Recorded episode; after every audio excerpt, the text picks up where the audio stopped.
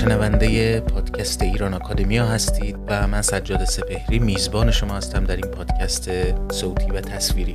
در واقع این وظیفه بود که مرکز فرهنگی زنان به دوش من گذاشت. خانم انصاری مهر را از ایران و مدارا را از هند, گرفت. یک بار زاید آدمی من بارها زاییدم.